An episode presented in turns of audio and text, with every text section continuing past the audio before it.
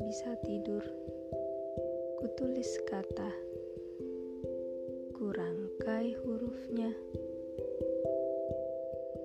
Bukan keluh kesah semata,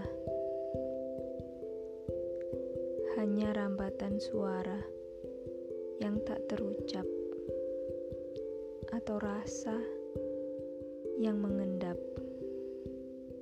Untuk apa? Jika mengusik logika yang kubangun susah payah, tapi tak mengapa, agar dia tak terbang ke liar cakrawala.